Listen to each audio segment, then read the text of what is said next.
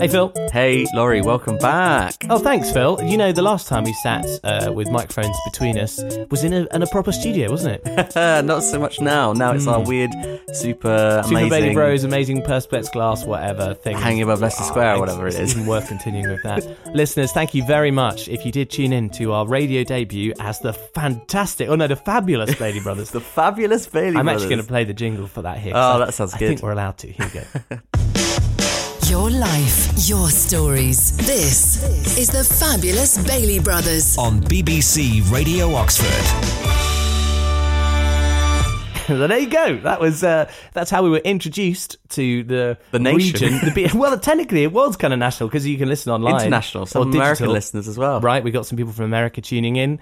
We had 2 hours of Bailey Bros, basically bonus content, no film stuff in there. Really, was there? No, it was unusual. It's quite strange trying to deliver these little fun tidbits that normally are just little cherries on top of the Super Bailey Bros pie. That's right, and it's a different business because doing the bonus on the podcast is always at the end of our recording thing. So we're tired and we just let it go until we're finished. Sort of ramble and tangential. Can't do that on radio, you know. You've got to play the songs at the right time. You can't crash the news or the travel, all that stuff. You play the songs at the right time. Well done, Laurie. Laurie's doing all the little desk driving things, all the faders and sliding things up and pressing the buttons. Yeah. You did a very good job. Oh, I was impressed. Phil. It was hard work, but I really, really enjoyed it. And you know, we're very much hoping to get another shot at that as well. So thanks very much to BBC Oxford for letting us do that. Thanks especially to Georgie for producing us. Yeah, she was super. She did a very good job, trust me on that one.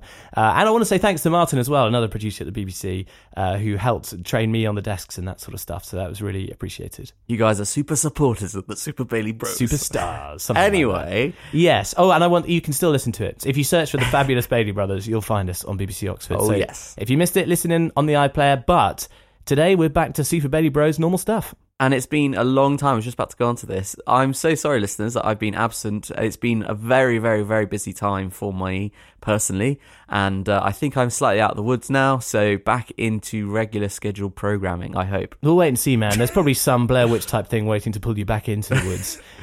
Don't go in there. Don't go in there. Wait and see. But we have got 3 movie reviews for you, a couple of what we've been watching, a little special quiz that Phil prepared, actually for the radio that we didn't use in the end. Offcuts, yeah. That's right. And the best offcuts. And a couple of emails and tweets, although we really haven't had very many. I think it's partly because we've been doing the radio thing and because we're fortnightly and all that sort of stuff. And actually, well, there's a tweet I'll come to where even though I reviewed 10 films last week, one of the tweets we got just said, I haven't seen any of those. Oh, no. Yeah, I know. So I think we're just in a weird cinema dead zone and everyone's just holding their breath waiting for, like, Avengers. Basically. It is always this time of year. It's a bit of a dull dip. Yeah, I think so, sadly. But the big films we're reviewing are Isle of Dogs from Wes Anderson, Ready Player One from Steven Spielberg, sort of, and Love Simon. I'll explain later, Phil. He's making a quizzical look at me, listeners. And Love Simon. Who directed that one? I think it's Greg Berlanti. That sounds like a made-up name. No, I really think it is. And Greg Berlanti. I'm relying on the prep I did for last week's radio thing. I think that's right, and we'll all enjoy whether I'm correct or not. Will you be impressed if I'm right? I will be very impressed. But here's my little interesting factoid. The guy in it who plays Simon, I believe. Mm-hmm. Nick Robinson. Yeah, he's the Jurassic Park kid. Not the Jurassic Park kid, but Jurassic World. Oldest, cooler teenager always on his phone trying to press the girls. That's right. He's been on a few things, actually. I think he's a great lead, but we'll come to that later when we review the film. What we've been watching films? I'm going to review Senna, the same guy who did the Amy documentary, did one about Ayrton Senna, the Formula 1 driver. Senna, mate, come on, I thought you watched the doc. Okay, and yeah, Laurie, what have you done? Phil looks really deflated now. I've seen Hitman's Bodyguard and The Man from Uncle again. We reviewed both of those on an older podcast. I believe it's The Man from Uncle. Yeah, thanks for that, Phil. I might just do both of those. You really watched the film, didn't you? Yeah. They call it Uncle in the film. Yeah, I was just trying to be Hugh Grant says Uncle, so eat that. Yum, yum, yum. And yeah, that's it. That's all we got for this week. Thank you very much to everyone who supports us on Patreon, patreon.com/SuperBaileyBros. Again, thanks for everyone who tuned into the radio. Thanks for those who've been in touch by email and tweet. We'll come on to that a bit later. And you can get in touch on superbaileybros@gmail.com or @SuperBaileyBros on Twitter if you have anything to say on any of the films we review or the film world at large. Because, you know, it occurs to me, Phil, we haven't mentioned any of the film news that's kind of turned up. And there have been a few stories, haven't there? Oh, there's always stories, but sometimes we comment on the news, sometimes we don't. Movie news, yeah. We'll see what happens. All right, let's get going, shall we? Anything to say? Just quickly to remind you, if you you think Laurie or I have got it wrong or right, do give in your plus ones or minus ones to myself or Laurie. That's a little competition Laurie and I are continuing to run over the course of the year to see who's the best. Correct, yeah. Oh, and well, I should give you the results from last year because I did tally them up, you know. Why don't I just tell you? You won by miles, mate. No, I didn't. Yes, you did. I tallied up the scores and it was something ridiculous. You got like 9 more plus ones than me. You kept on saying I was going to win. It was just ridiculous. Which is my wonderful strategy. Benedict's got 3 for his reviews of horror Well done, films. Benedict. Yeah, I'm a bit disappointed. I thought I was in for a win. You were crushing it, man. I think also you saw way more films over the course of the year than I did because of your... Well, I think that counts against me, actually. Because well, exactly. I was just about to say. It means I chose my little cherries that I was going to give you, and you had to go through the sludge. Well, you know, 'twas ever thus, I suppose, in the film world. And I'm sorry as well, because the rewards, you know, kind of is still happening, but because it's been so hectic and higgledy-piggledy with the episodes, we've done a really bad job of talking about that. I had some people get in touch with me about the rewards this week, and they had some nominations. I'm not really sure what to do about it, because I feel like we've missed our chance to make it work. I feel like it was always going to be a companion to the Oscars, but actually, it's kind of its own thing. So let's hold off for a little bit, build up a little bit more steam, and then do it. But to do that, we have to do the categories. Anyway, look, I'll put them up on the website. We'll do this properly in the next episode. How about that? Okay, cool. Check the website. I feel like it was a really tight intro and they just fell apart at the end. Let's trust your editing skills and you can chop it right down. All right, let's go. Twitter was alight, Phil, with an Easter egg that people discovered about Wes Anderson's new film because despite... I think the Isle of Dogs is an actual place, isn't it, in the real world?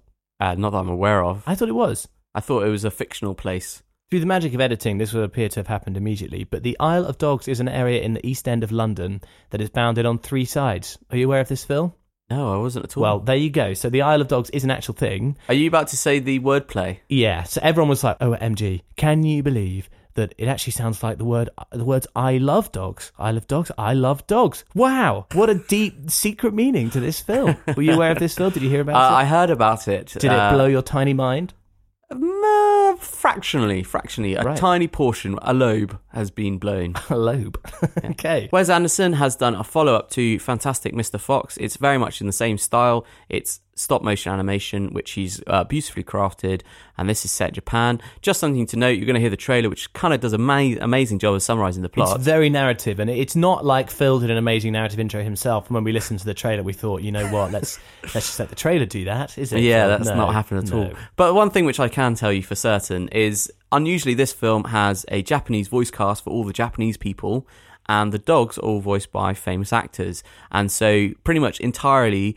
the dialogue that you do hear, which you understand, is not spoken by humans almost entirely. Well, yeah, there's a couple of characters who do speak like that. There's like translators and a transfer student who's from America and things like that. An exchange student, yeah. And it's old Wes Anderson favourites doing the dogs, eh?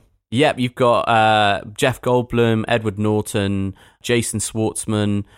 somebody else who I don't know. I think it is Jason Schwartzman, although he's always in Wes Anderson films. I don't actually know whether he's one of the dogs. Bill Murray's one of them as well. Yeah.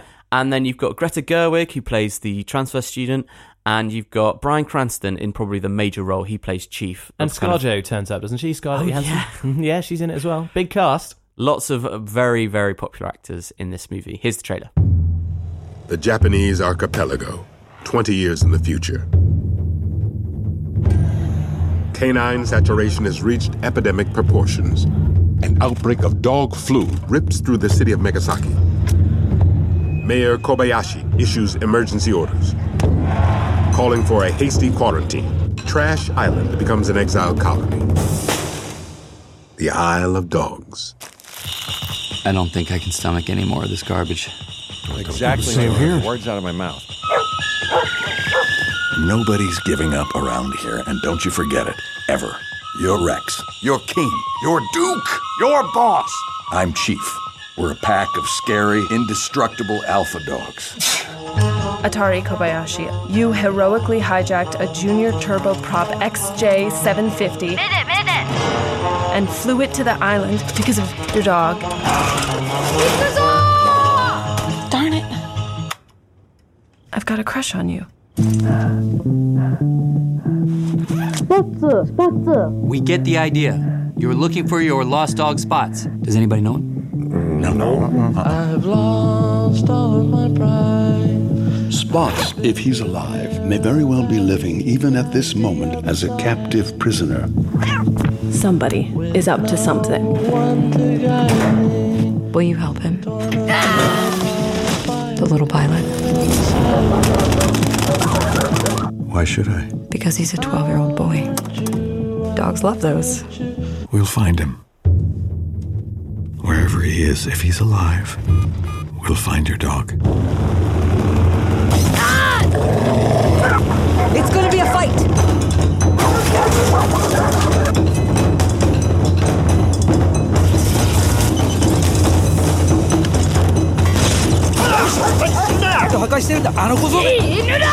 I wish somebody spoke his language.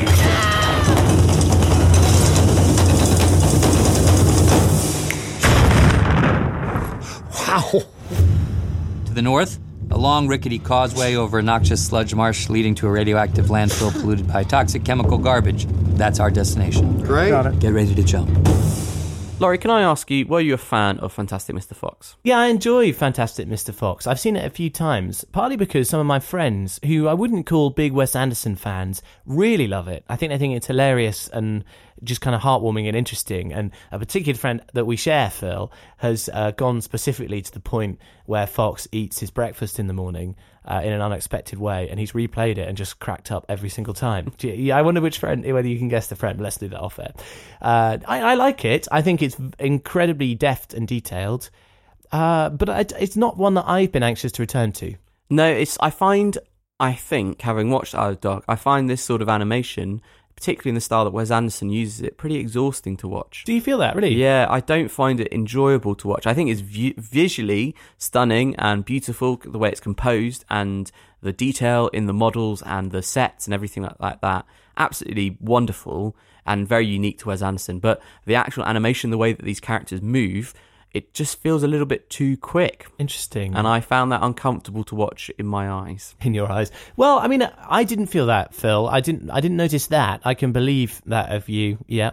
not for any particular reason. I believe you potentially could not like that. Yeah. I think you are underselling the beauty of it. So what was interesting, this is one of the few films that I have gone to see in an ordinary cinema, and I was really glad to go to an ordinary cinema because the screen was huge and it's nice being surrounded by other people and get proper surround sound, that sort of thing.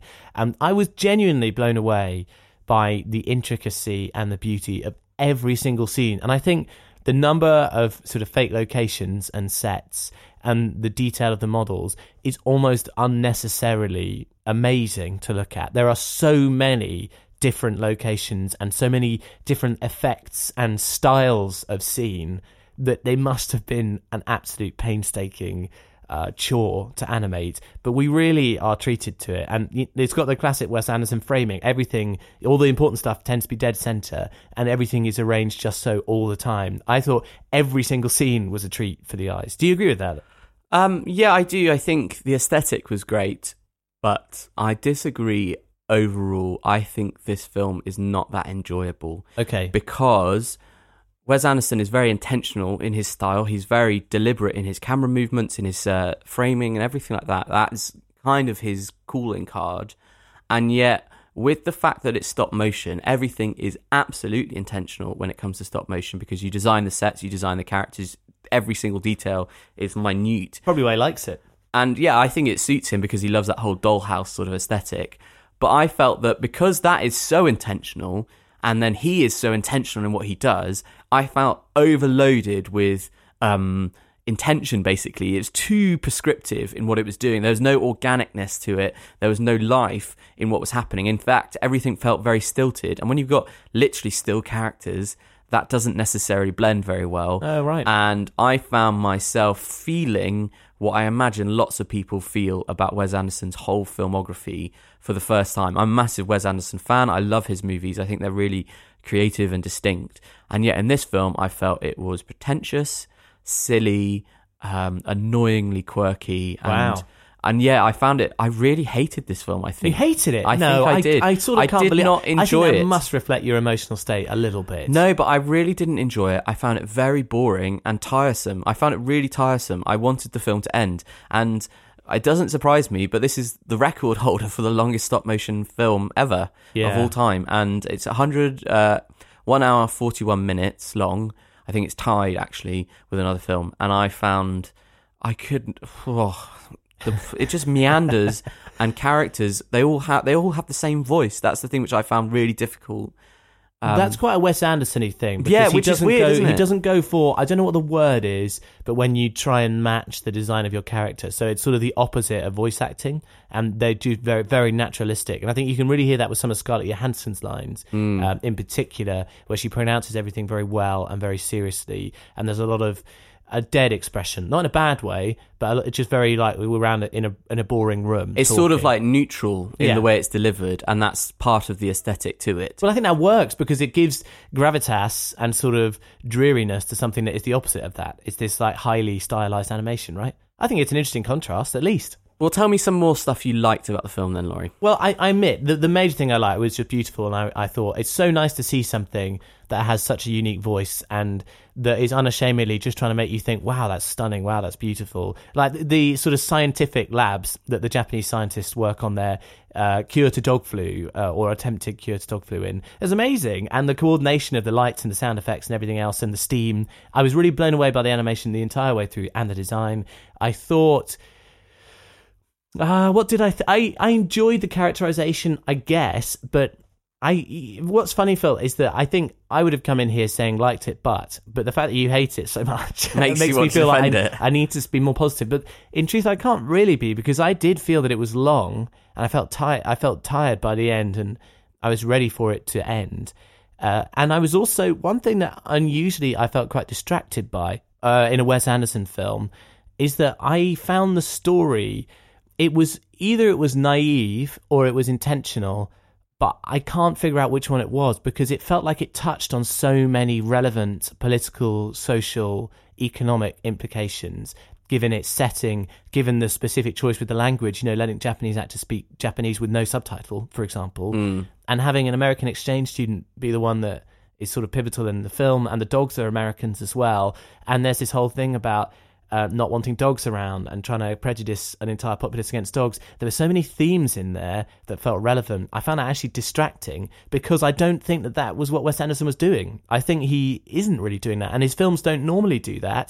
And so there was this uneasy tension throughout the film where I felt like I couldn't really get invested in it just as a story, partly because the story's not that interesting necessarily, and it's told in a very flat way, but also because... was trying to think, is it trying to say that? Is it trying to be about this? Is it trying to make a comment on that? And then also, because of that, in the back of my mind was this whole controversy that sprung up around the film. Is it cultural appropriation?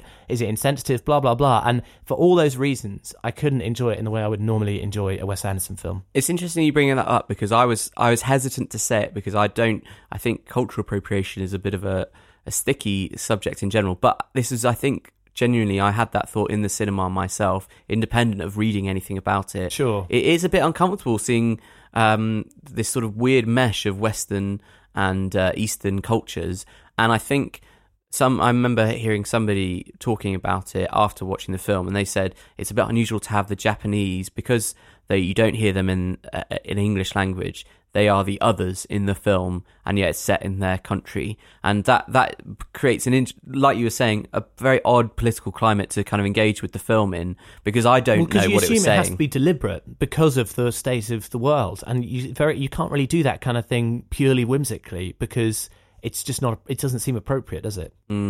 I think there were some things that I did like, and I'm going to name them now so that people don't accuse me of being Mr. Negative. I really loved the team of alpha dogs that you heard in the trailer. Well, they're the good at the beginning. But sorry, carry on. Well, that's the thing. When they have their little scraps and voting, and they discuss what it was like being pet dogs and what their lives were like back home, that felt very relatable in a Wes Anderson sort of way. But that, as you say, it kind of disappears. They become side characters, and it all becomes about Bryan Cranston and what's going on with him. And I felt like he was an unusual character. I think what's highlighted to me is actually Wes Anderson is very much concerned about people. He likes people. He talks about people, and his characters present very stiltedly and not very relatably. And yet underneath, you kind of buy into the fact that there's a very real human core to them. And even with Fantastic Mr. Fox, I think the animals are presented as humans. They're very much humanized and anthropomorphic. And in this film, you just don't get that in the same way. Well, it was slightly obvious, I think. Like, the arc for Chief is an obvious one, and you can't accuse Wes Anderson of ever doing anything obvious normally. So it felt a bit shallow from that point of view. Exactly. And you were waiting for a twist or a surprise or a nuance, but it didn't really appear that way. I'm going to sort of end my comments here, I think. I think it's style over substance. Yeah. I thought it's interesting you talk about that, the stilted characters, because one of the things that makes Wes Anderson's Doll's House aesthetic really interesting is he puts people in them. Mm. And people are... We talked about this when we did our big Wes Anderson thing. Like, one of our favourite scenes, Joint, I think, is when Ralph Fiennes is about to be arrested at the Grand Budapest Hotel, but instead of going with them, he turns and runs. Yeah, it's completely very silly... The camera doesn't move. And it looks really silly because people are kind of silly.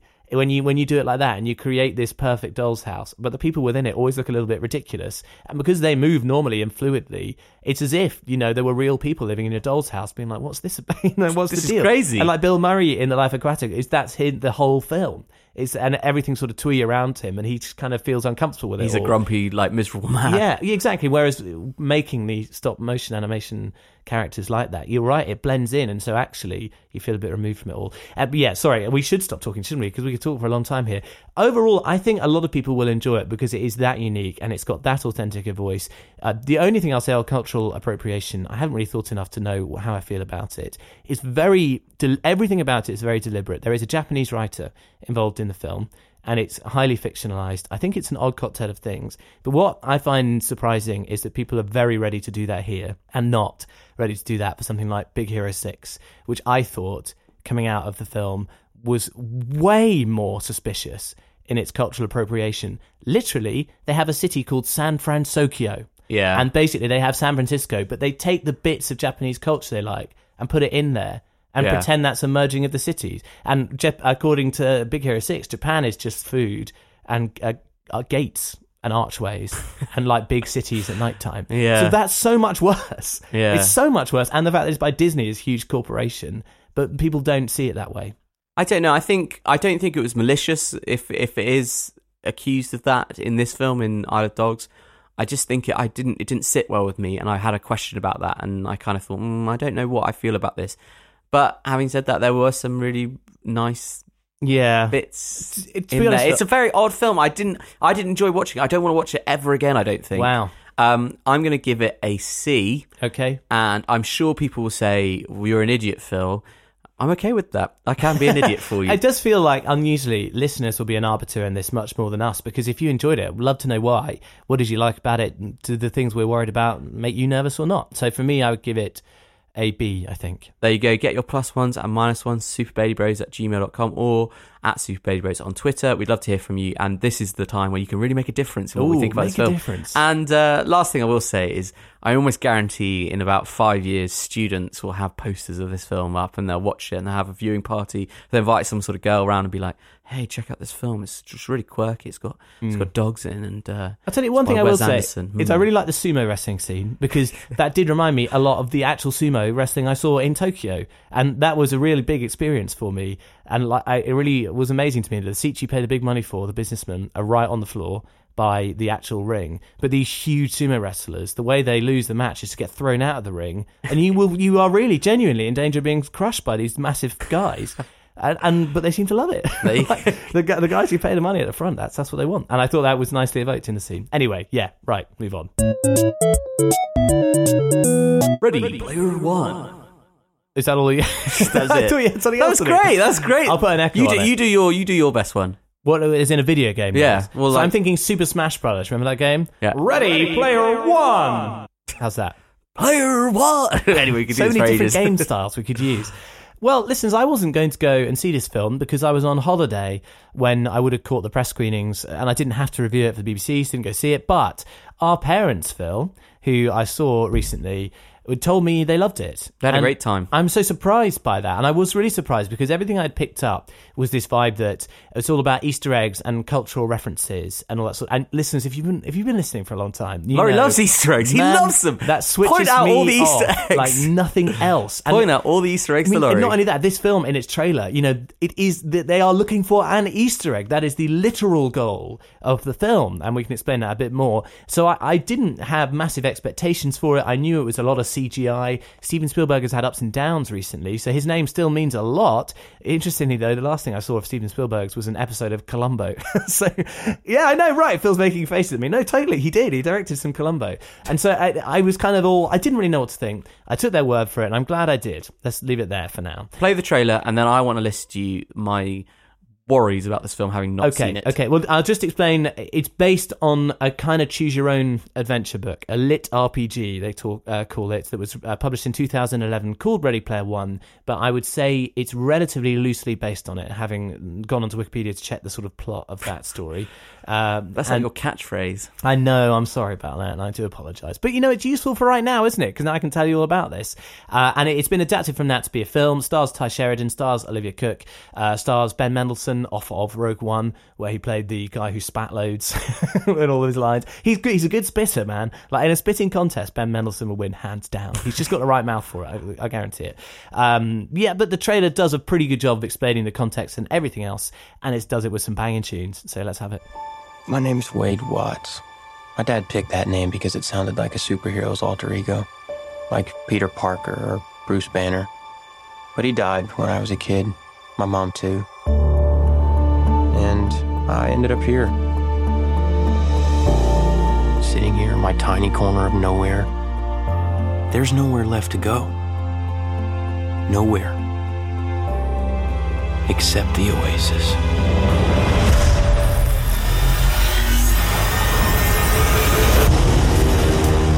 A whole virtual universe. Let me take you on a trip. Around the world and back. People come to the Oasis for all the things they can do. And you won't have to leave, sit still. But they stay because of all the things they can be. Can you feel this? Let me show you the world. Yeah. It's the only place that feels like I mean anything. The Oasis was the brainchild of James Halliday. Hello. If you're watching this, I'm dead. I created a hidden object, an Easter egg. The first person to find egg will inherit $500 billion and total control of the Oasis itself. Who is this Parzival, and how the hell is he winning? Find him. This isn't just a game. I'm talking about actual life and death stuff. The Oasis. The world's most important economic resource. And it's nothing less than a war for control of the future.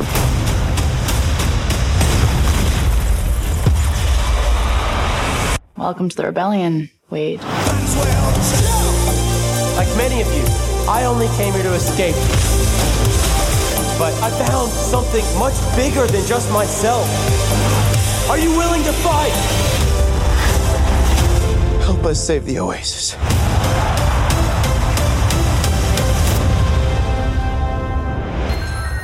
Right, so here's my worries about Ready Player One. It's a film directed by Steven Spielberg, correct? Who is not currently a big name director. Well, like that's he was. Not true, is it? He's a classic director. Let's put it like that. He's still got talent. Not saying that. Well, his golden age is in the past. The Post, Bridge of Spies, BFG. Yeah, but his golden age is definitely in the past, isn't it? Yep. E.T., all that sort of stuff, Jurassic Park, it's all in the past. So that's Steven Spielberg, and he's doing this film.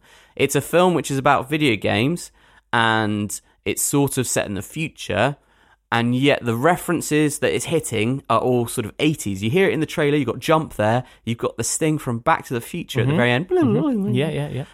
And I've seen the trailer, it's got the Iron Giant in it, it's got the DeLorean, it's got things that, for me, very much seem like not for the current generation, who are 11 to 14, It's very much the parents' generation of 11 to 14. And I kind of think, what on earth is that about? Mm-hmm. Why would you make a film which is celebrating the future and culture and pop, like all this ridiculous sort of over-the-topness, and then not have current stuff like Call of Duty or Pokemon or whatever it might be? Mm-hmm.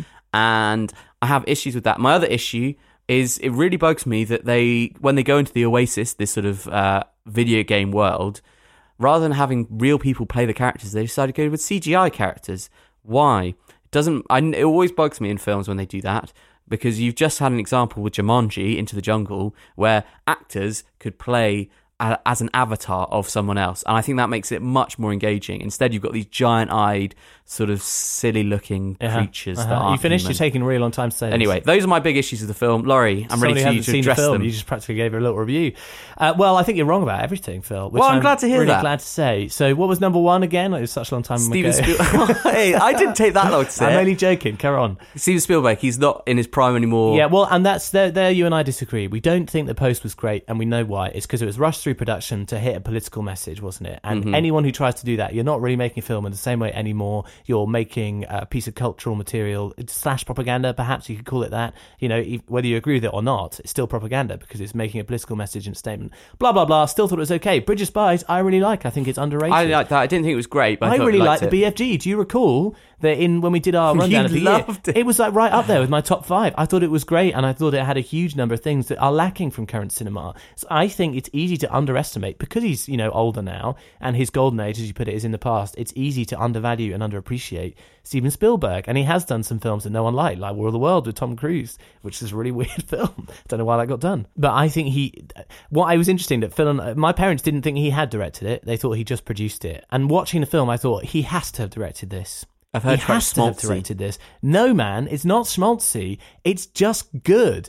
Like, the thing is, you know, Avengers and lots of, you know, and think about the Justice League, everything else, all the stuff that has got big fantasy components, that requires masses of CGI, that requires fantastical landscapes, that requires huge numbers of things happening on the screen. You know, think of The Hobbit we've just seen as well. People are used to these things just not connecting and not working because they just kind of suck. This film uses all those things in the right way so that despite it taking place in a fantastical universe with bizarre things going on, it actually works because the guy directing it is the sort of generator of those things. He's the people who've done it badly. Steven Spielberg is their influence, and you can totally see it in this film. There is a climactic battle featuring thousands and thousands of things going on that feels actually like it's really happening. I think it brilliantly pays homage to episode 1, The Phantom Menace. Can you believe that? Like, you know, when the Gungans are fighting the battle. Oh, right. I thought that, and actually it made me realise George Lucas did that better than a lot of people have done it. Certainly better than flipping Battle of the Five Armies, which is a joke, basically, by comparison.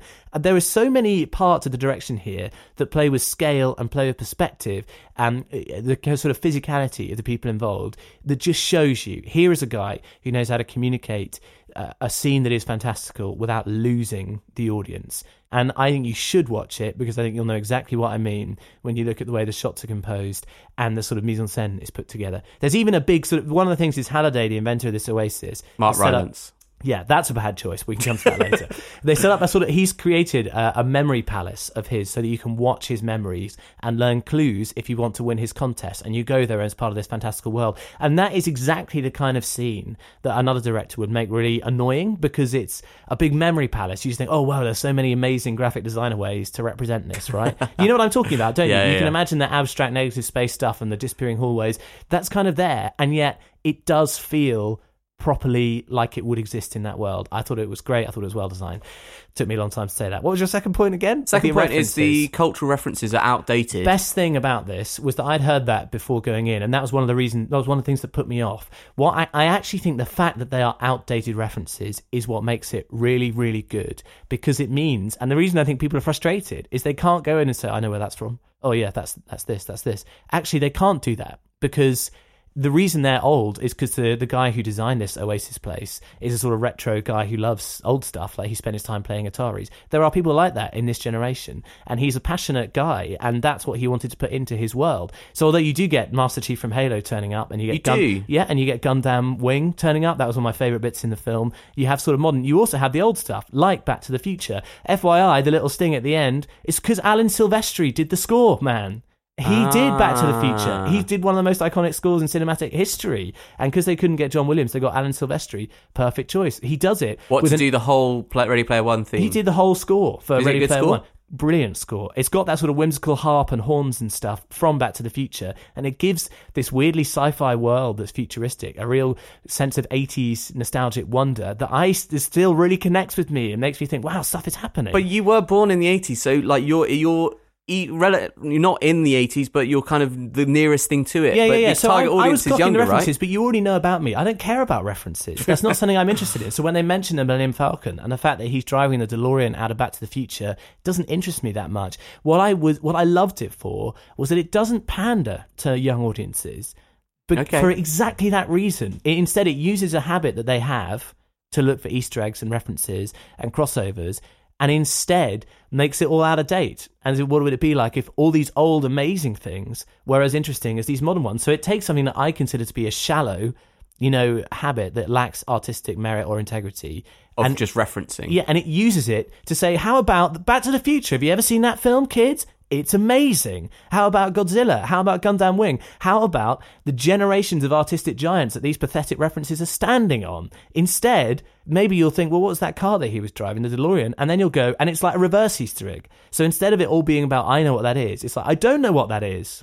I want to know. Let's go find out what it is. Yeah, do you get it? So I actually thought that was brilliant. And beyond that, it's what the Ready Player One book does. It uses Pac-Man, it uses old games, that sort of thing. Something which I feel a bit uncomfortable is I heard that Steven Spielberg is referenced in the book as a master director. Oh, really? I feel a little bit weird about the fact that he's chosen to direct a book, do you know, which celebrates him. Well, one thing that's interesting about that final little tidbit is that I looked this up, and the movie rights were bought by Warner Brothers before Steven Spielberg was associated with the project and before the book was even published.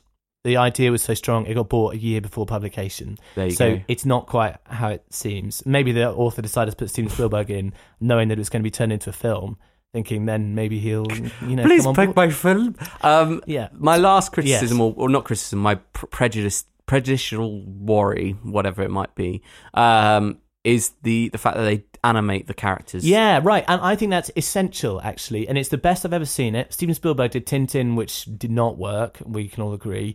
But this time it did. And it wouldn't have worked in the same way as Jumanji, because Jumanji is comedy. And so there is instant comedy in recognising The Rock and in recognising Jack Black and in recognising Kevin Hart and Karen Gillan as well. Right? I mean, Kevin Hart just plays Kevin Hart. Yeah, anyway. He does. But that's why it works when you give them sort of real avatars, because who they are is part of the joke and it's part of the reason. I see what you mean, yeah. And it's done as a spoof. This one, there's a huge message in it about living in Fantasyland versus living in reality and how those two things relate. And so it's important that it's all CGI, because it needs to communicate to you over and over again that this isn't really living as someone else who's cooler than you. It's living as someone who's demonstrably fake. So you can design everything about them. Like there's a weird moment where there's like a cat with very feminine anatomy, which I didn't like. But the point is, this stuff needs to be like that. It was weirdly directed. Like that was a bit I didn't like, and I did not like that bit. I mean, Jessica Rabbit is well, right, yeah. So the point is, it needs to be fantastical, so that even the characters know it's not real. I see what you mean, but I just remember seeing the main guy, and he has these huge anime eyes. That's right, yeah, he does. But you get over it really fast, and there's not that much time spent in that world either. You do spend time with these kids on the outside as well, and I really felt that not only did it blend together well, but narratively, it's really, really strong. You feel completely anchored the entire way through, despite the fact that it's a very meta-filled sort of abstract concept. It really makes sense. The goalposts are there. You get the threat inside and outside, and when things split and there are threats on various fronts, you don't lose context. I would thought it was actually really impressive, and the big thing that left me loving it was the fact that this film is not moralizing. It's not trying to teach you anything other than to celebrate life and say what a wonderful thing life is. No matter what context you're in, there's still a way to enjoy real life, even though it's difficult. And that is the only message that really is worth... And sometimes I think it's the only message that's really worth saying in a film, because anyone who watches it can learn from it. Do you know what I mean? I do know what you mean. Weirdly, you're making me want to see the film. Yeah, I think I want to make you want to see the film, because I was really impressed by it. I like the cameo from Simon Pegg, which I wasn't expecting to. I thought he was good, and I think if he and Steven Spielberg... all the people you could have picked. Well, that's why I picked him, man, because he's done some really bad cameos. Oh, Simon Pegg and just... He was good in this, and I want to see Steven Spielberg and him work together, because I think he was the right choice, and it worked. I'm fairly certain they worked together on Tintin. Yeah, but that's Tintin. I wanted them to do it more, because I thought this was a growth in their partnership. I thought Mark Rylance, the problem with him is he's becoming a trope for Steven Spielberg. He's like a fungus that can't escape. He's not like a fungus, for goodness sake, man. He's a celebrated actor. He grows into... He's like infested. It's an infestation of Rylance. I just think he's just an okay guy. He was a poor choice for this because he's playing a computer games nerd. And when you see him in the memory clips with his like perms sort of hair, wearing 80s clothes, that's just silly. And I didn't buy it. In the end, I didn't mind. And you can see why Steven Spielberg has chosen him. It becomes clear as the film goes on. But the main reason he's chosen him is because he likes Mark Rylance, I think.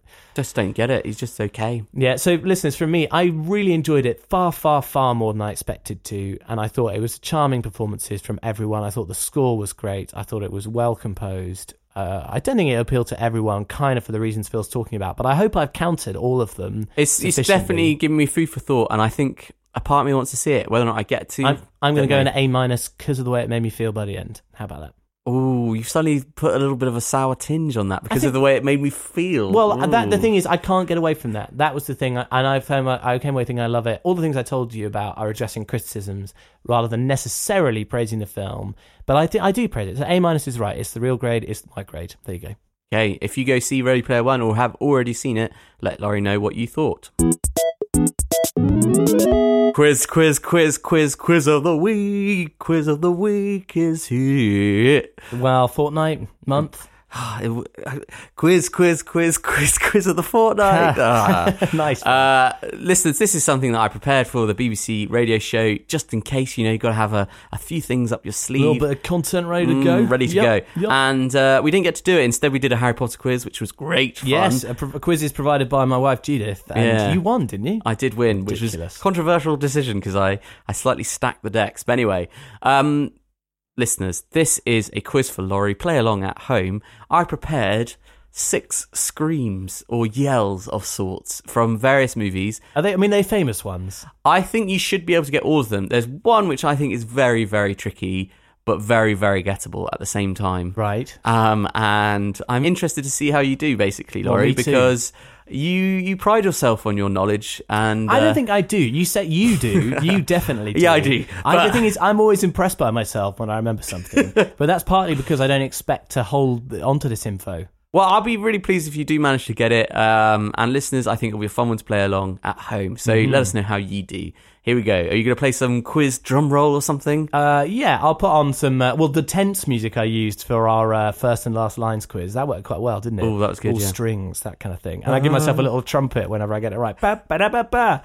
Looking forward to it. I could tell. Yeah. Right, ready? Question 1 then.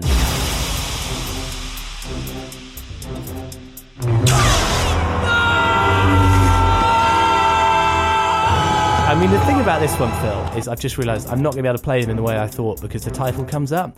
But fortunately, I would have got that anyway. That's Obi-Wan Kenobi, mate, out of The Phantom Menace. And it's when Qui-Gon Jinn gets a laser through the heart. A laser sword. Yes. Ding. Well done then. Next question. Question 2. This is how these things go. It's good we didn't do it on the radio, eh? Imagine that. So. Yeah. Oh, man. I'm annoyed that it... I renamed the files and everything. I know you work very hard. I work really hard. You do. I feel for you, Phil. Question 2. Here we go. You definitely have made these quite easy. I mean, so really the quiz is going to be just 1 or 2 of these because I thought it was going to be on the radio. I wanted it to be accessible to... church, right. Yeah, exactly. I mean, that is Mufasa as he gets, scarred off a cliff. And Simba, no less, going, "Whoa!" What a scene it is. I thought it was a funny scream. That is a good one, actually. Is it James L. Jones who does it? I guess so, I assume so. It's hard to do. Fun to do. All right, okay, question 3. 2 out of 2 so far. Ready? Here we go.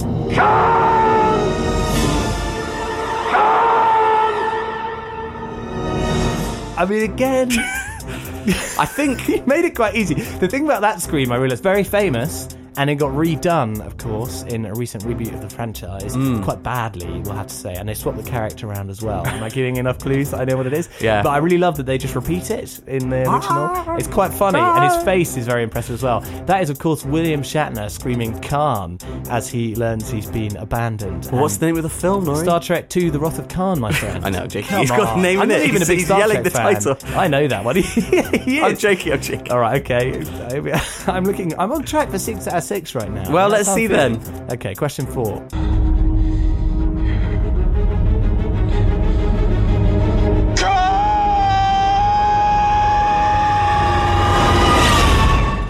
That is difficult.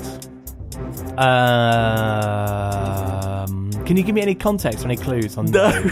Do you think that's easy? Yes. No, that is not easy. When I tell you the answer, it's going to be so easy. Oh, don't say that. And I'm so glad it worked, my plan. Oh, no. Because the thing is, there's like a swoop of a machine at the end. And he's saying car or something. Car? Is he saying there's a car coming? Car! What it sounds like to me is someone doing self-surgery. Like they're trying to do something really quickly to get out of a scrape. And I really just don't know, man. You're going to have to hit me with it. That is The Wrath of Khan, Part 2. Oh, right, okay. It's Khan! That's not fair, brilliantly. Man. It is fair. You said it was Star Trek 2. You couldn't do something so obvious, and it's Spock who does it. Yeah, exactly. I can't really believe that worked. Annoying. Listen, play it again. He's done it again. He's done it again. He's cheated somehow.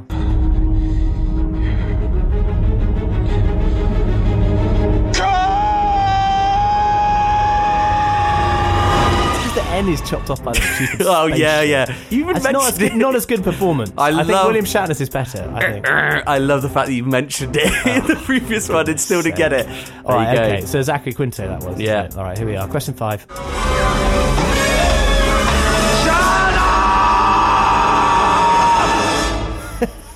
Shut up! Shut up, he's saying. Yeah. I feel like I do know what that is. Well, what? Tell me who the actor was. No, that's not easy enough. Shut up. The thing is, I think I remember, is it at mealtime or something? And he's just had enough. Not a mealtime. Oh, what is it? Shut up. This is the really tricky one. This is the one I was going to give you major props. Is it famous? It's famous. The guy is very famous. Yeah. And it's a film which I am 99% certain you've seen. Can we hear it again? Yeah. Okay, here we go. Shut up! Shut up! Shut up! Shut up! It is quite funny. It's a good scream, isn't it? Yeah, it is a very good scream. It's the ones afterwards also said kind of weirdly. I don't think I'm going to get this, man. They are said weirdly. I'll give you a clue. Ready? Please do. Oh, Arnold Schwarzenegger. Right, okay. And when would he be doing it, though? That's really difficult, man. It's not like Total Recall, is it? No, it's an unusual film relative to the rest of his catalogue. Not like Kindergarten Cop. Is it Kindergarten Cop when he can't handle a classroom? Yes! Yeah! Ding. Okay! Well done, Laurie. Because to begin with, I thought, is it like one of these like cheap horror films like Gremlins or something? Because I could hear the noise and stuff. It's the little kiddies in the background. Well good. Done. That is good, man. That is good. He nails it as well. He didn't even really sound like Schwarzenegger. I know. You got to get it towards the end of the little... It's that much passion. Shut up. Yeah, exactly. Good one, man. Okay, all right. And then, question, so I didn't really get that. Is that half? I'll give you half, yeah. And then the last question. Number 6. Question 6. Here we go.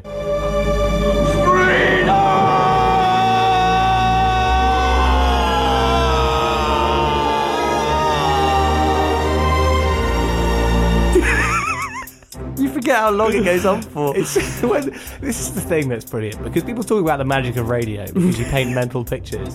But the other side of it is, if there is actually a visual picture that has gone with the audio, then removing the visual picture sometimes reveals the audio to be terrible, and that is not impressive. It's like the Whitney Houston or Mariah Carey of screams. It's not so good, and of course, that would be Mel Gibson as Braveheart.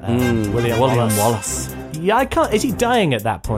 He sounds like he's dying. Spoilers, Laurie. I can't remember. The thing is, I actually can't remember whether that happened. I've never seen it. Never seen the film. Have you not? I've definitely seen it once before. It's got a score that's very famous.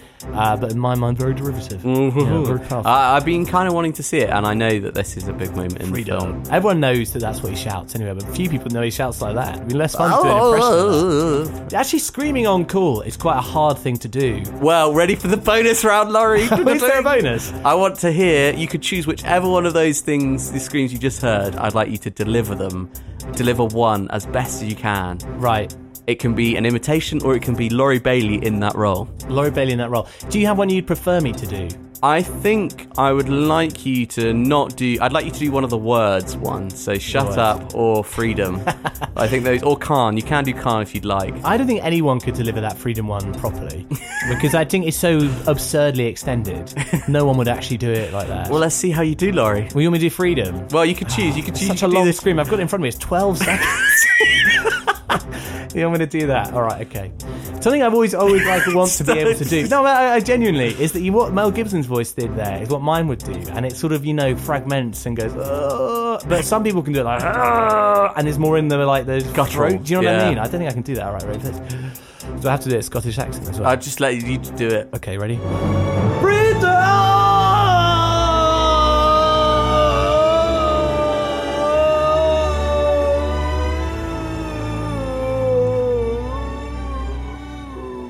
How's that? I mean, I sounded like I was dying. If he was dying, that's impressive. He sounded kind of like James McAvoy.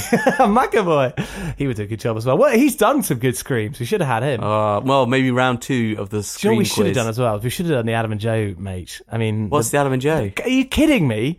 Pierce Brosnan as Taffin. Can we play that? Yeah, and say play nothing? It in as a nice little... This is Pierce Brosnan as Adam and Joe. Full credit to them to bring out the comedy of this, delivering a line in a way that no one else would ever, ever, ever deliver a line. Good way to close it out, man. Nice job. There you go. What goes on in this town is none of your business. As long as I'm living here, it is. Then maybe you shouldn't be living here! Well, that's easily fixed. I went to see Love Simon as part of BFI Flair down in London, Phil, and it's quite nice to go and see a film not in a press screening sometimes. I already said this, haven't I, about Isle of Dogs? Same thing. So I was with a completely full cinema, and people were super excited to present this because BFI Flair is a big LGBTQ plus festival, and there were loads of films as part of that. It had a great, passionate introduction, and even before the film started, everyone was super positive about the vibe, basically.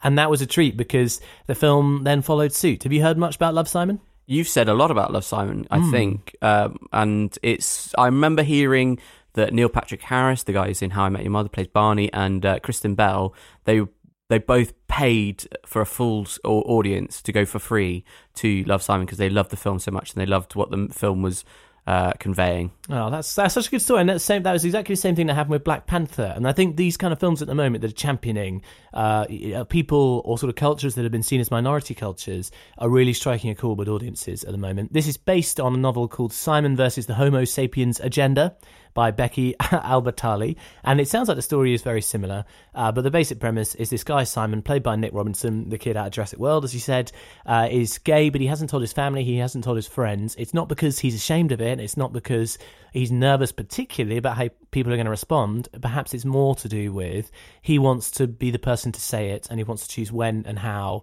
why, all that kind of stuff. It's the moment he's looking for, is that exactly, what it is? Exactly, yeah. So for various reasons, he's at high school doing normal high school things with a very cool bunch of friends, very sunny, very cool, very trendy, all that sort of stuff. And when he discovers there's another kid in school in the same shoes as him, then he's really intrigued by that because this other kid has put up a public post on a sort of high school gossip website and signed it off as blue anonymously, saying, I've not told anybody. And he realises, wow, this is my chance to connect with someone, but he has to choose a secret identity as well. So if they don't know who they are, but they're talking and they're trying to help each other out. And maybe it's going to get romantic. Who knows? Let's have the trailer, yeah? Hey, guys, how was the party? It was really fun. Aces. Huh. He's wearing a woman's sweater and he's drunk. Well, he didn't drive drunk and he's home before curfew, so. That's what I thought we thought. Right? Yeah, we're good parents. Yeah, we're good parents. Right? Fake young one we good morning, Creekwood Hulk! My name's Simon. For the most part, my life is totally normal. I have a family that I actually like, and there's my friends. We do everything friends do. We drink way too much diced coffee while gorging on carbs. So, I'm just like you, except I have one huge-ass secret. Hey! I like your boots! I said I like your boots. Goodbye. Nobody knows I'm gay. Have you seen the new post? About the closeted gay kid at school. What? Who do you think it is? Can I call you back? Dear Blue, I'm just like you. This was a mistake. It's nice to know there's another guy at school with the same secret. When did you first realize? It was a bunch of little things, like my first girlfriend. I think I'm falling in love with you. Wow, thank you. Be right back. Wasn't my proudest moment. Sometimes I think I'm destined to care so much about one person, it nearly kills me. Me too. I'm done living in a world where I don't get to be who I am. I deserve a great love story. And I want someone to share it with. But to find any way to your wild heart. Have you ever been in love? I think so. These last few years, it's almost like I can feel you holding your breath. I'm supposed to be the one that decides when and where and who knows. That's supposed to be my thing. Disclaimer. This is about to get romantic as F. You're not into Abby, are you? She's cute, but yeah. She's just not really my type. Mm. Not because she's black. I love black women. Not like, you know, I have a thing for black women. I just love all women. There we are, very sunny music. You can hear it all there. Very upbeat. I love the little game I play off-air, listeners. I always seem to try and guess what the plot is and try and guess the plot twist. Sometimes I think I've got it absolutely 100% correct.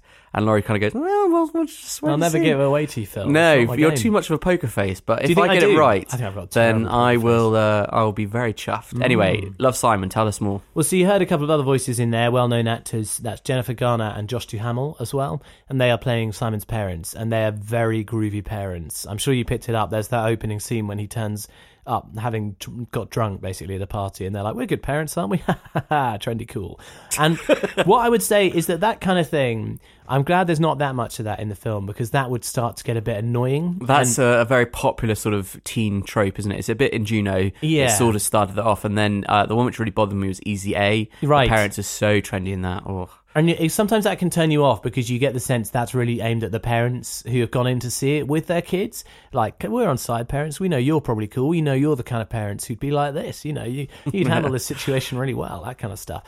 But so, fortunately, there's not a lot of that in it. What there is a lot of is Nick Robinson as Simon, and he is great, man. He's very talented. And it helps a lot that Simon's character is very normal. He's on the cool side of normal, so he's not like the jock or the totally popular kid at school, but he has a group of friends that he feels comfortable with, and he just gets on with things, and he's very likeable. He manages... I realise it's the second perfect side parting I've seen in cinemas for the last couple of weeks. It really annoys me, because now I've got an encroaching widow's peak. I can't do it.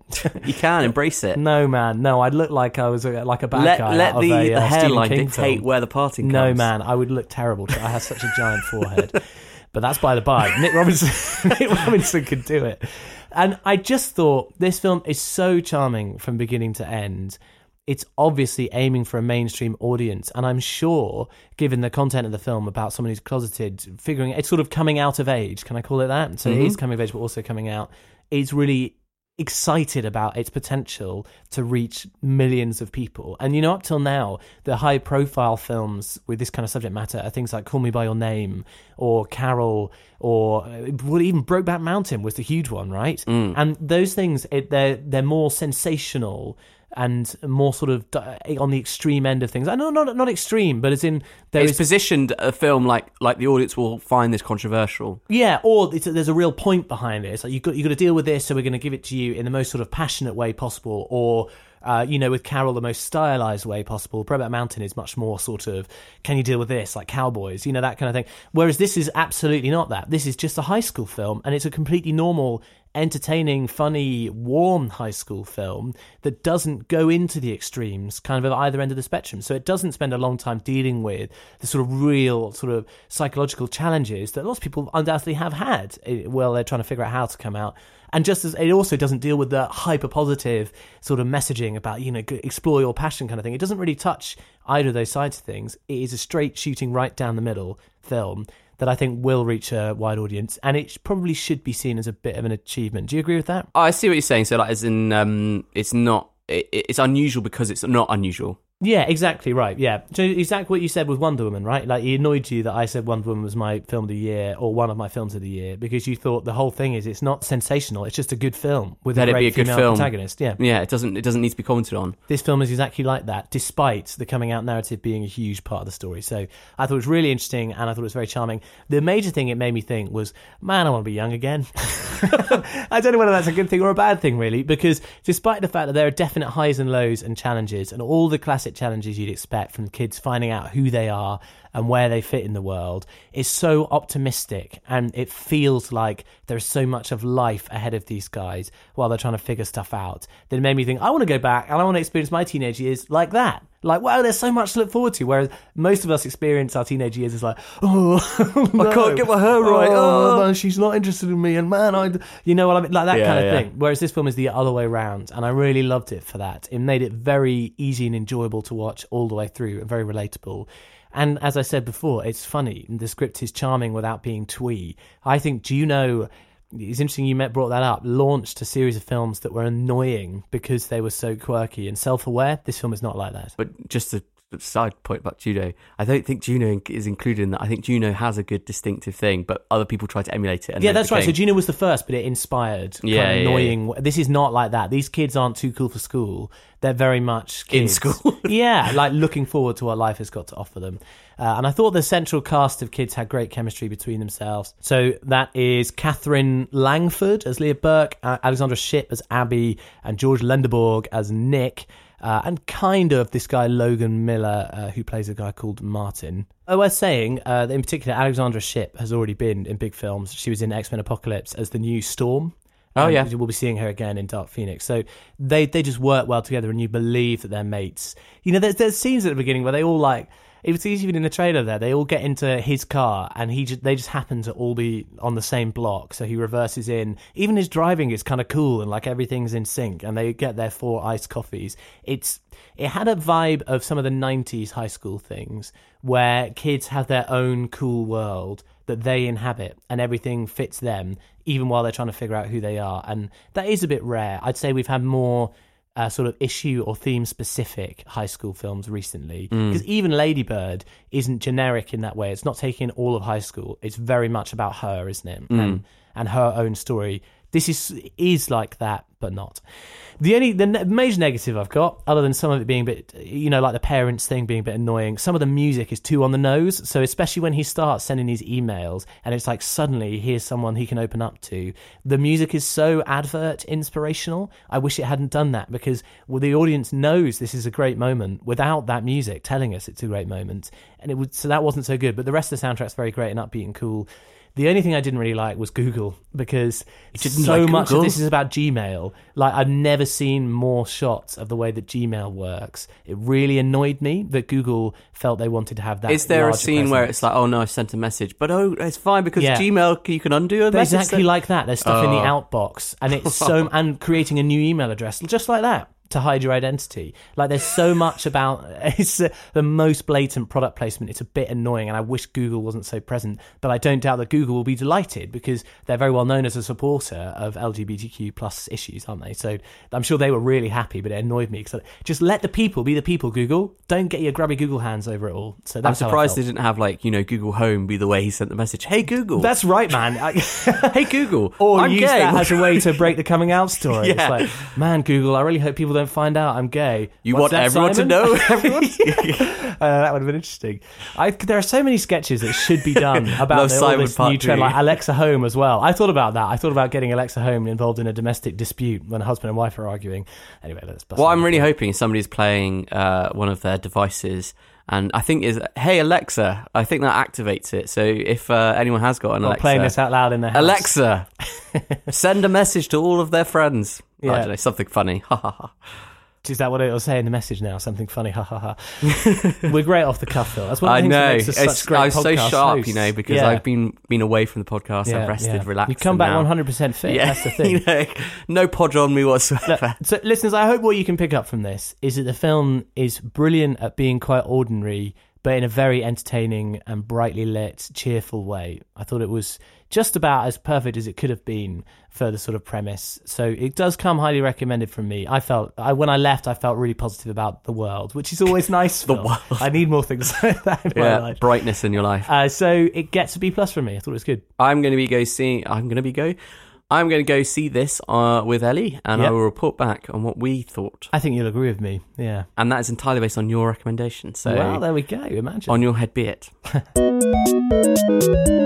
Right, listeners, we've got a bit of a surprise/treat. We suddenly had a realisation that Laurie had not seen Star Wars, the Solo new movie trailer starring Alden Ehrenreich and all those guys. Saw the first one. And so this is Laurie's live reaction to the new Star Wars Solo movie trailer. And I want to say, if I sound a bit weird, it's because I'm wearing noise-cancelling headphones, so I can get the authentic, true bass tones of the trailer, and also so you can't hear the trailer. Anyway, it doesn't matter. Yeah. So we're going to underlay the trailer, and I'm going to give you live commentary on Laurie's reactions as I watch it. Okay, you ready for this? Mm-hmm. This might be really boring.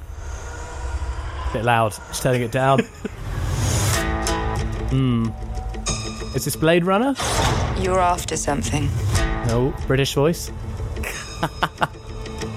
Is it revenge? It's interesting that they put like a rock track on it. Yeah, trying to be cool, trendy. Money. It's after revenge. It's after money. I don't know how to do these reaction things. Or is it something I can else? Tell. You don't look massively impressed. Smoky Millennium Falcon. You look good. Oh, it's the chick at Terminator Genesis. It's what's the name? And Game of Thrones. Daenerys Targaryen lady. Putting together crew. Oh, it's what's his face? Paul Bettany. I'm a driver. I can't hear what word you're saying. That's okay. I'm a flyer. I'm enjoying it. It's got a very nice show going on. What do you think? Well, what do you know? Alden Ehrenreich is not Han Solo, my friend. Yeah, I know, guy.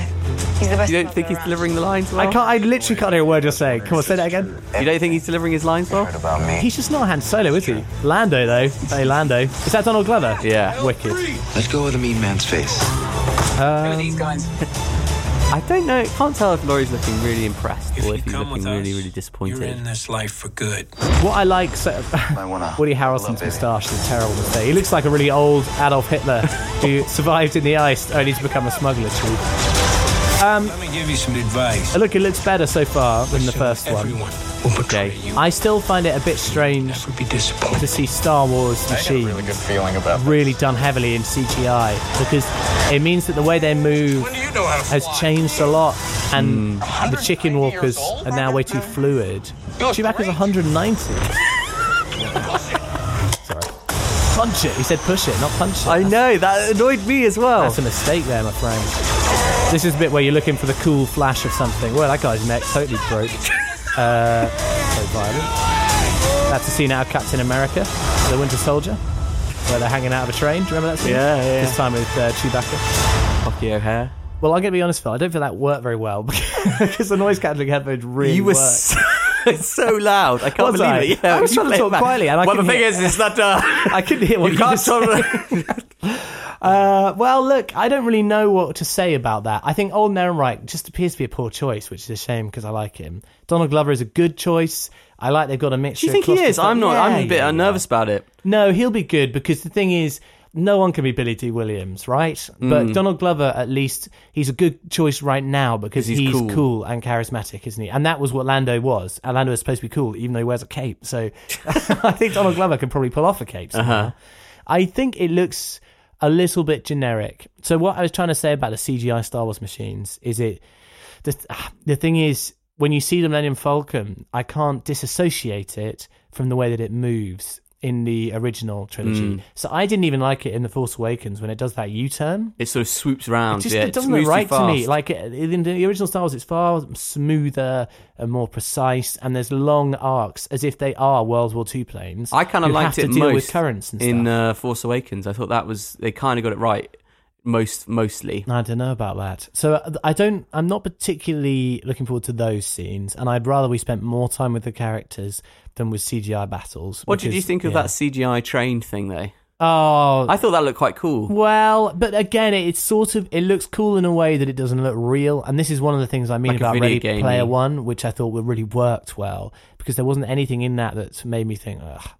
You know, other than when it was meant to do that. Mm. Whereas this is supposed to be real, but I don't buy the drama of Chewbacca hanging out the door. And it really does remind me of that Captain America scene. For some reason, I don't think Chewie's in danger. I don't know why, but I think he's going to be okay. I know what you mean, Phil. I mean, he's got the sort of face that makes you think he'll probably survive, doesn't he? Yeah, he's probably and if he's lived for 180 years, you know, what's another 10 or so? He's street smart. You know, if you'd read the Extended Universe novels, you would know that Chewbacca gets crushed by a moon. I remember that was the bit when I was a bit like, oh, no.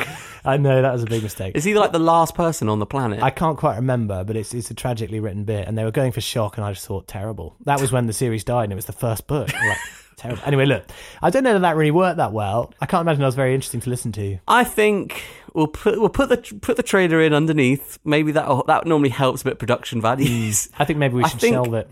Well, we'll see. We'll see how it sounds. Okay. Okay, it's what we've been watching time. That's what that jingle meant. Phil, I'm now recording this with headphones around my neck, like a cool DJ. Do I look cool? Yeah. We don't really use headphones because we don't need a live feed. I prefer to keep it au naturel, but we had to do that on the radio. Yeah, it was a bit strange, a bit weird. I quite liked having a kind of live feedback of what we were recording. But anyway. Maybe to consider for a future date. What are the films? I'm going to review Senna. And shall I do both of mine? I'm going to have to do them so fast. And incidentally, listeners, we decided, based on the time the clock currently says, and in fact, we haven't had too many emails this week. Sorry if you have. Thank you very much for those who have emailed and tweeted. We'll do that all in the next episode, but we'll just do what we've been watching, then finish up, yeah? I think so. So I'm going to do Senna. You're going to do Man from Uncle. Yes, well, and I can also briefly do The Hitman's Bodyguard very quickly. Oh, yeah, but we've already reviewed that on the podcast. Well, same with The Man from Uncle, I think, haven't they? True. All right, come on, let's just do Senna first. Senna.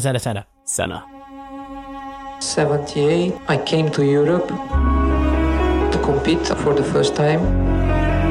It was pure driving. It was real racing. And that makes me happy. Oh my goodness, this is fantastic! I think we are watching the arrival of Ayrton Senna, a truly staggering talent. Ayrton Senna!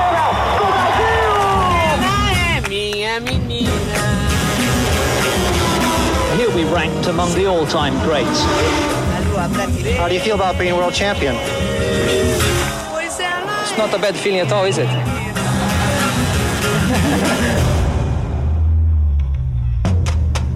Ayrton has a small problem. He thinks that he can't kill himself. And I think that's very dangerous. We are competing to win. And if you no longer go for a gap, you're no longer a racing driver. Takes the lead. Senna is trying to go through on the inside. I was treated like a criminal. Their decision is my decision. I can't stand this. Walking away from the dark forces just doesn't become an option. I was not going to give up. So have any of your girlfriends ever asked you to go faster? Yeah. There was an energy, a force, a spirit. It was electrifying.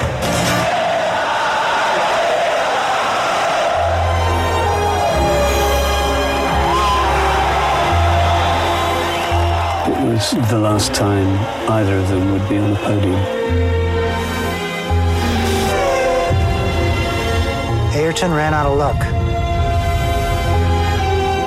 There is a lot to go, a lot to learn, a lot to do. But I have plenty of time.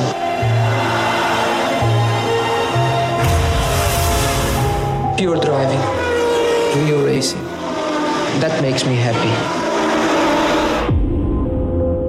Listeners, this is the same guy who did Amy, that documentary that I reviewed. And I was a big fan of, but I had some issues with the second half of the film, when you start feeling that documentary filmmakers are sort of spinning their narratives as if they knew the subject better than the people around them, and it sort of starts placing blame. I found that uncomfortable. This is about Ayrton Senna. Okay, I've never been very good on names, Laurie. Give me a break. You see the documentary? I don't understand. It's not saying his name. Yeah, but they don't really say it. It's all in Portuguese or like Brazilian or whatever it is. So yes, he's a Formula One driver. It shows him from his sort of debut into this big competition with his teammate, his rival, guy with a fantastic nose. Okay. But I loved the film. I thought it was really exciting. It made me care about Formula One, which is, I'm sorry to say, listeners, I'm not a massive fan of the sport. No, me neither. It never really connected with me, but this really did. And it reminded me of the film Rush, you know, Ron Howard did with Chris Hemsworth. And he was playing, they've got great names. It's, what's his name? I can't remember. Niki Lauda and James Hunt. Yes. So charismatic. Can't believe the real life guys were so much like their film counterparts. Yeah, and that was a really exciting film. I really love that film. And this is kind of like a real life version of the same thing. And Senna is a really interesting character because he's quite shy and endearing, and at the same time he was this superstar. He was kind of like a national hero for his home nation, and this guy who had so much talent and success, and yet because of various different elements and new introductions of rules within the sport, it suddenly became this there was this tension between his own safety and racing to the absolute extremes. I thought it uses the same thing that Amy does, where it just uses footage that is recorded. There's no narration. Instead, it uses vox pops to kind of tell the story and piece it together. And in that regard, I thought it was wonderful. It really just sucks you in, and you find yourself being immersed, and you don't even realise that a narrative is being told to you. You just feel like you're living these moments in his life. That's cool, isn't it? And the sport is really exciting. I think I kind of like when you see someone take these events that happen over many, many years and condense them into a narrative. It's a very palatable and an engaging way, and you get to kind of see the exciting, exhilarating moments in context. So I think this is what sports fans who are Formula One fans already know. They know the whole broad context of these events, and they kind of piece together the narrative over many years. But here is for an outsider coming in, it was a great experience. I think it will make you re-examine the drivers that you might have heard of, the famous Formula One drivers, and think you kind of think, it's very safe, it's very standard, and what they're doing isn't very brave, and there's not much risk to it. And actually, this frames it in a very different way, and it's tinged with sadness and yet also admiration for the guy. I don't want to spoil the film, sure, but it's historical, yeah. And I just thought it was impactful. It really stayed with me, and I thought, yes, this is a good film. It's worth watching. I might even suggest it's better than Amy. So if you have seen Amy and thought that was great, I really, really would check out Senna, even if you're not a fan of Formula One at all. I think the recommendation you've given there that is probably the best indicator is that you not being a fan of Formula One were interested, and now it's made you interested as well.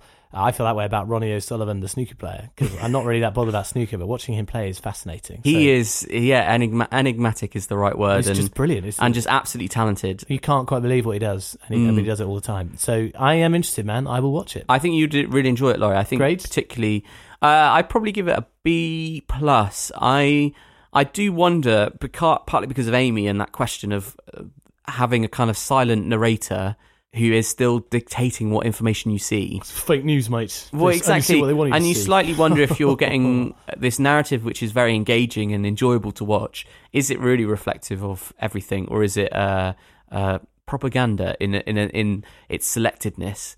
But I loved it, and I think it's a true reflection of what this guy was to the sport. So yeah, do check it out, and if you've seen Senna, let me know what you made of it.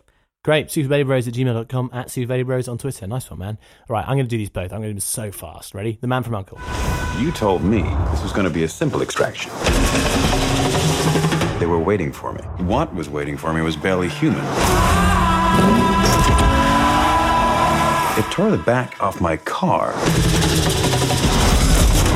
Grow a spine, Solo.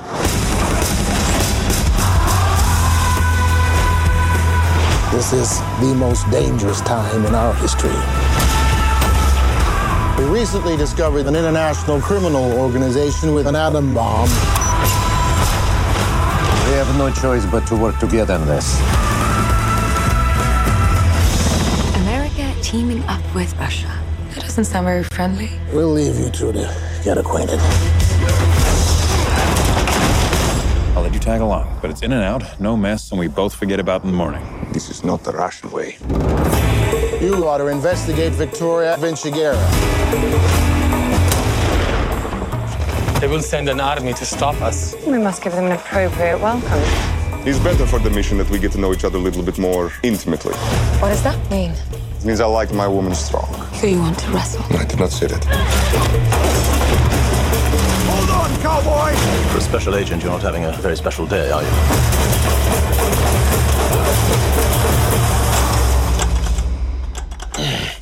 So sorry, I can't stay to finish you off myself. Your tracker's not sending a signal. Do you want to check it? Be my guest. What are you doing down there? Trying not to get lost. I'll turn it on now. Let's finish this. Things could get a little messy. It's absolutely head working with you, Carol. You're a terrible spy, cowboy. Oh, and you have a new code name. Code name? Uncle. I bring this up because I watched it with my wife and father-in-law, neither of whom who'd seen it, and they both really enjoyed it, which I was surprised by, because I remember watching it and we thought it was okay, but I really liked it. It's The Man from Uncle. It's got Henry Cavill and Armie Hammer, Alicia Vikander as well in the lead roles, and even Hugh Grant in there, surprisingly. Guy Ritchie, well. Right? Yeah, and he's the guy I want to talk about the most. But first off, I'd say I think the problem with it, I thought, was occasionally it's a bit slow because it does have quite long sequences where they don't do anything flashy or particularly interesting, but it's more conversation and plot. But actually, the plot isn't that good and it's not that important. So there's a bit too long of the scenes that James Bond is famous for, where he just ghosts around parties, meeting people and finding information out.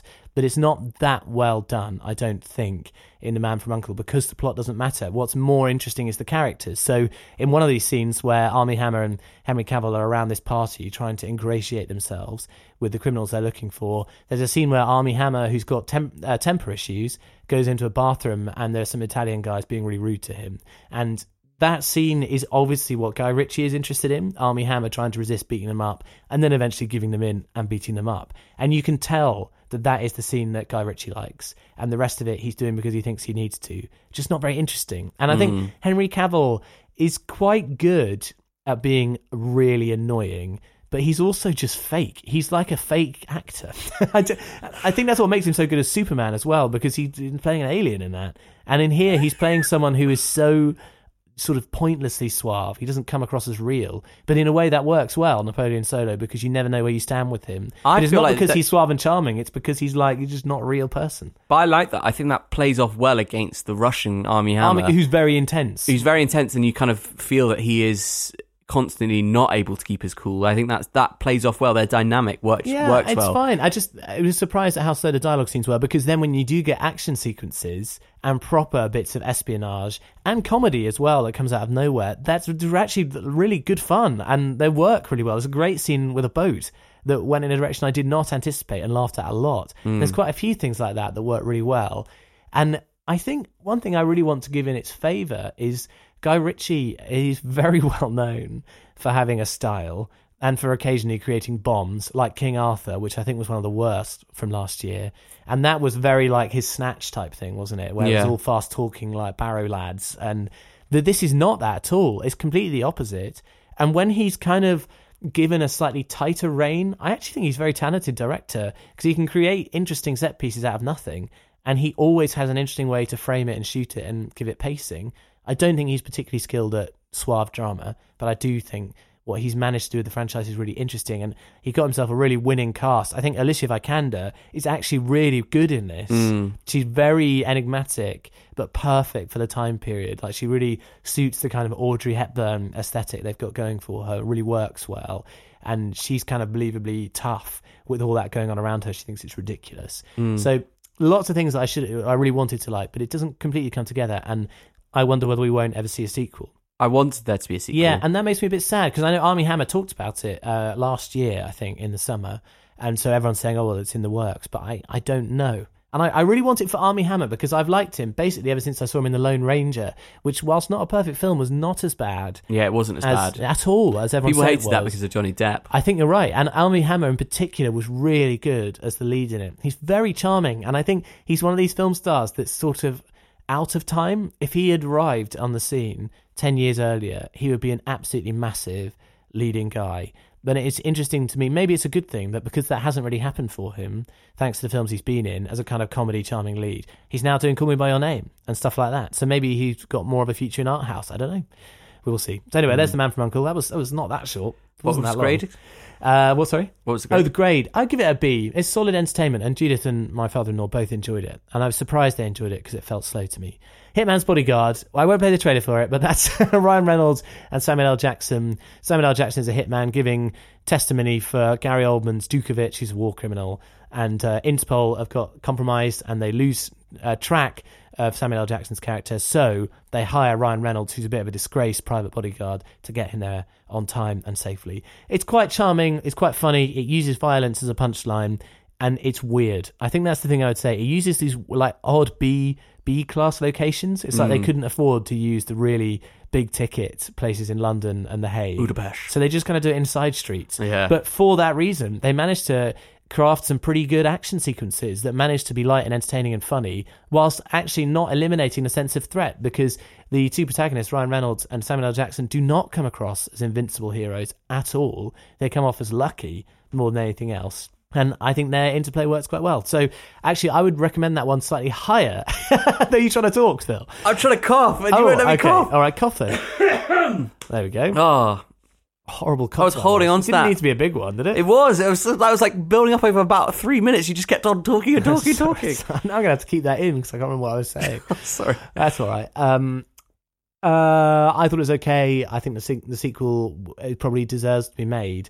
And it certainly did feel like the kind of action buddy comedy that we used to get in the age of Rush Hour and Shanghai Whatever, just with a bit more violence. What would the sequel be called? The Bodyguard's Hitman? Yeah, well, probably it would do something like that, because that's the only direction you've really got to go in, isn't it? So I'd probably give it another B, actually. Yeah, both of the type. Yeah, interesting stuff. Mm. If you've seen any of those films, email in superbadybros@gmail.com, or you can tweet us at superbadybros. Do get in your plus ones or your minus ones if you agree or disagree with myself or Laurie. Well, there we go. Always strange to do a show without any emails, and we did get some, so I'm sorry to those who are now disappointed, but we will get to yours on the next show. Yeah, that's a shame, isn't it? Yeah. But hope you enjoyed the film reviews. We want to know your thoughts on Ready Player One, Isle of Dogs, and Love Simon. All thumbs up, actually, this week, weren't they, basically? Oh, no, not Isle of Dogs. You hated it. I hated it. Yeah, sorry. Not all thumbs up. Get in touch on superbellybros@gmail.com or at superbellybros on Twitter. Hope you fared better than me in the quiz. I thought I did all right, to be honest. I thought there was a trick question in there as well that really shouldn't have been in there, but there we go. How was it a trick question? No, well, I just feel annoyed that I didn't get it, because I know it, which is because of what I said in the question before. Yeah. It's really annoying. Yeah, well done, Phil. We'll be back with you probably in a fortnight, and we'll see how that goes. I'm trying to think what the films will be by that point. No idea. This week is Rampage with Dwayne Rock Johnson. Actually, it's quite a lame week for films, so hopefully something good will come up before the next time we're going to record. But other than that, listeners, have a great fortnight. Thanks for tuning in. Have a great week. Bye. That's half an hour. Bye-bye. Bonus time. You got one? Half one. I'm not sure if it counts. You know, it occurs to me now that we might have a chance of being on the radio, using our potential radio content here. Is that wasteful? No, it's just part and parcel of the practice. Bonuses always come to us. They're bonus. They're not, that's true. They not essential material, are they? They have so far. All right, what have you got? My one is just, have you ever been the victim of somebody else's training in a store? Not explicitly. I've had some terrible service, like 0 out of 10 service. You were telling me about some service, I recently. I don't want to go there. Furious. It just made me angry. Again. You were absolutely furious. It was a building up of issue after issue that left me furious. And I was going to ask one bonus I had in mind, but I won't do today. Was, you know, if you buy a jumper, or you want to buy a jumper, especially in a sale, and you spot a pulled thread on it at the counter, would you say anything? Yeah, exactly. What do you say? But let's not do that here. So give us yours. Well, my one was I was getting my suit hire sorted out for the wedding and everything like that. And we were deciding, we had one person who was super annoying. The way she spoke was just a bit too clipped and a bit like really rushed and blah, blah, blah, blah, blah. And it's kind of like, ooh, don't enjoy that at all. And then, that's a bit harsh. You just don't like the way she speaks. Yeah, but it was like she'd been doing the job for far too long. Okay. And she wasn't actually interested in what you were saying. She was more interested in... Was she the one training? She was the one training. And then the guy that she was training...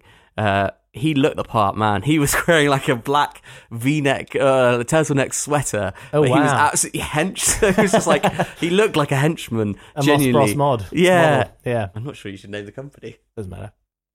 And he had his tape measure around his neck, ready to go. He had a tash and everything. And he was very Italian looking. Very cool. And and she was like, he had his little notepad. She's like, write this down. When they... And just going off on one, every single thing she said he should write down, but it was like there was no actual discernible information that would be relevant. You were watching this happen, you thought she's doing a bad job. She was doing a bad job, but he was not doing any good job whatsoever.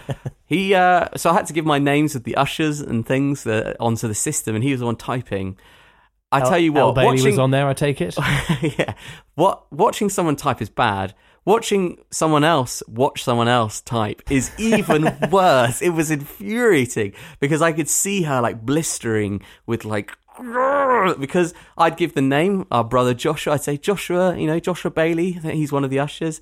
And he spelled Joshua with a T. With a T? Yeah. Where? I don't know. But she was like, no T. And she'd be like having to delete it for him. And then he'd type. And I think the guy English might not have been his first language. Well, he's probably nervous as well. And but I think the fact that he was having to type, I just thought, it took forever. And I was just there like, it was tricky. I didn't know saying names to someone would be so painful. I think I would have preferred it if it was on the phone, And no, it was in person. I just watched this guy fail again and again and again at spelling names. Oh, painful. Is that the end of it? Is that the thing though? Was there something else he did that was tough? It was just a general sense that he didn't know what he was doing. And I found out through the course of the day that it was literally his last day of training. Oh, no. I know. And he thought, how is this guy not able to do anything? But maybe without that, it's like a driving test, without the person looking over your shoulder, grading you, the better it gets. And we know this. Sometimes when someone is there to help you, often when they tell you what to do, it doesn't actually help. What would be better is if they just left and gave you some distance, give me some support, and then give you remotely feedback afterwards. Yeah, because if they, press backspace. That's not helpful. You know what I mean? Like that, yeah. But sometimes that's what you get in those situations. Oh, it was tricky. I think I was a little bit proud that I didn't blow and I managed to hold it together. But what would you have said though? It would have been very unfair of you to make a comment. I think the comment I could have legitimately said was, "Oh, could you just do it instead? Because we've got to go somewhere." But I didn't. I let the guy get trained. I let him have his opportunity. Are we supposed to give you a gold star here? Yes, Phil? Please, gold star me. I'm blowing a top. There you go. Maybe I ought to do my service-related one now. The thing is, it's not a good story. It just involves me getting. Do something fun, because I feel like mine wasn't very fun. Okay. Well, here's a thinking point for you, Phil. I was thinking about coin tosses the other day. Of course. Yeah, well, I was. Because there were quite a few sporting events where quite an important decision is decided by coin toss. Have you noticed that? Yeah. So you flip it and then you decide maybe who goes first or which way.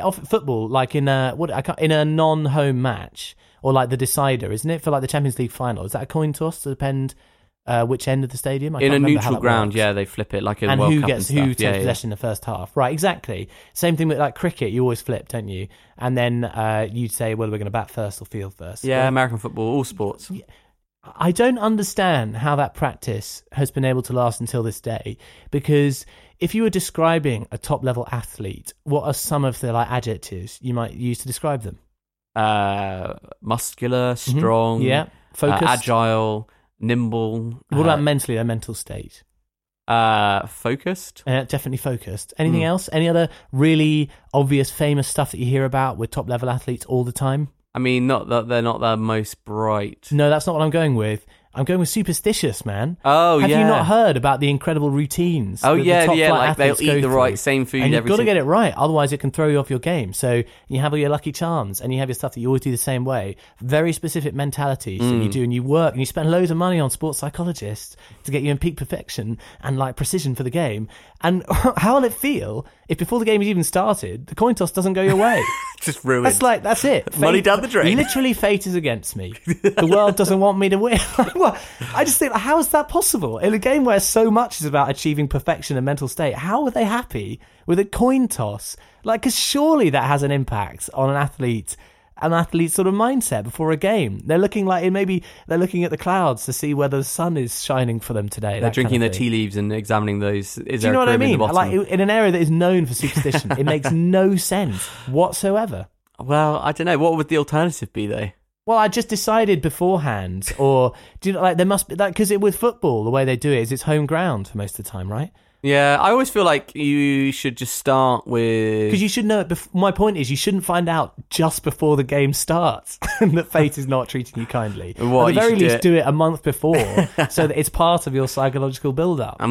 Yeah, I see what you mean. Tricky. Have you ever managed to get a Toynkoss? Toynkoss? Yeah. Have you ever managed to get one to land like perfectly or anything like that? Have you ever seen that? Like it lands on its edge? On its edge. No, I've had similar things happen. That's happened during a sports game, do you know? Did it? What do they do? Just do it again? Yeah. That sucks, man. Come on. Get some more imagination, sports people. I often think, though, they use like commemorative coins to do these sort of things, but I feel like that would affect the weight of the distribution because different pictures have different... Well, exactly. This is entirely my point. It doesn't make sense that continues to this day. You get computers to do it, but that'd be boring. Then you just think, all of science... Science hates me. Maths literally does not want me to win this game. Anyway, that's it. I was going to say something else as well. I can't remember what it was. But you decided to say, 'twas ever us. That's exactly what happened. Yeah, I enjoy fantasy...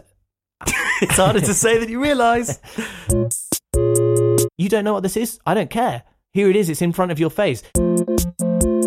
Yes, do email in. And if you've... Yes, and sorry again that you weren't included this week. You don't need to. I just said that. That's what I just said. Okay, fine.